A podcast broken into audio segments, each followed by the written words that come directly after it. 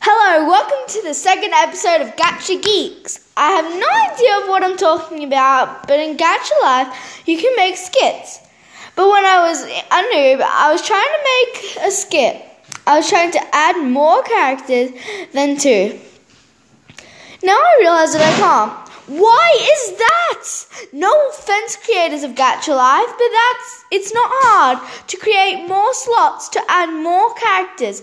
And yes, I do know that there is Studio, but still, with Studio, you have to place the characters, type the chat, choose the pose, choose the background, etc. And why is that?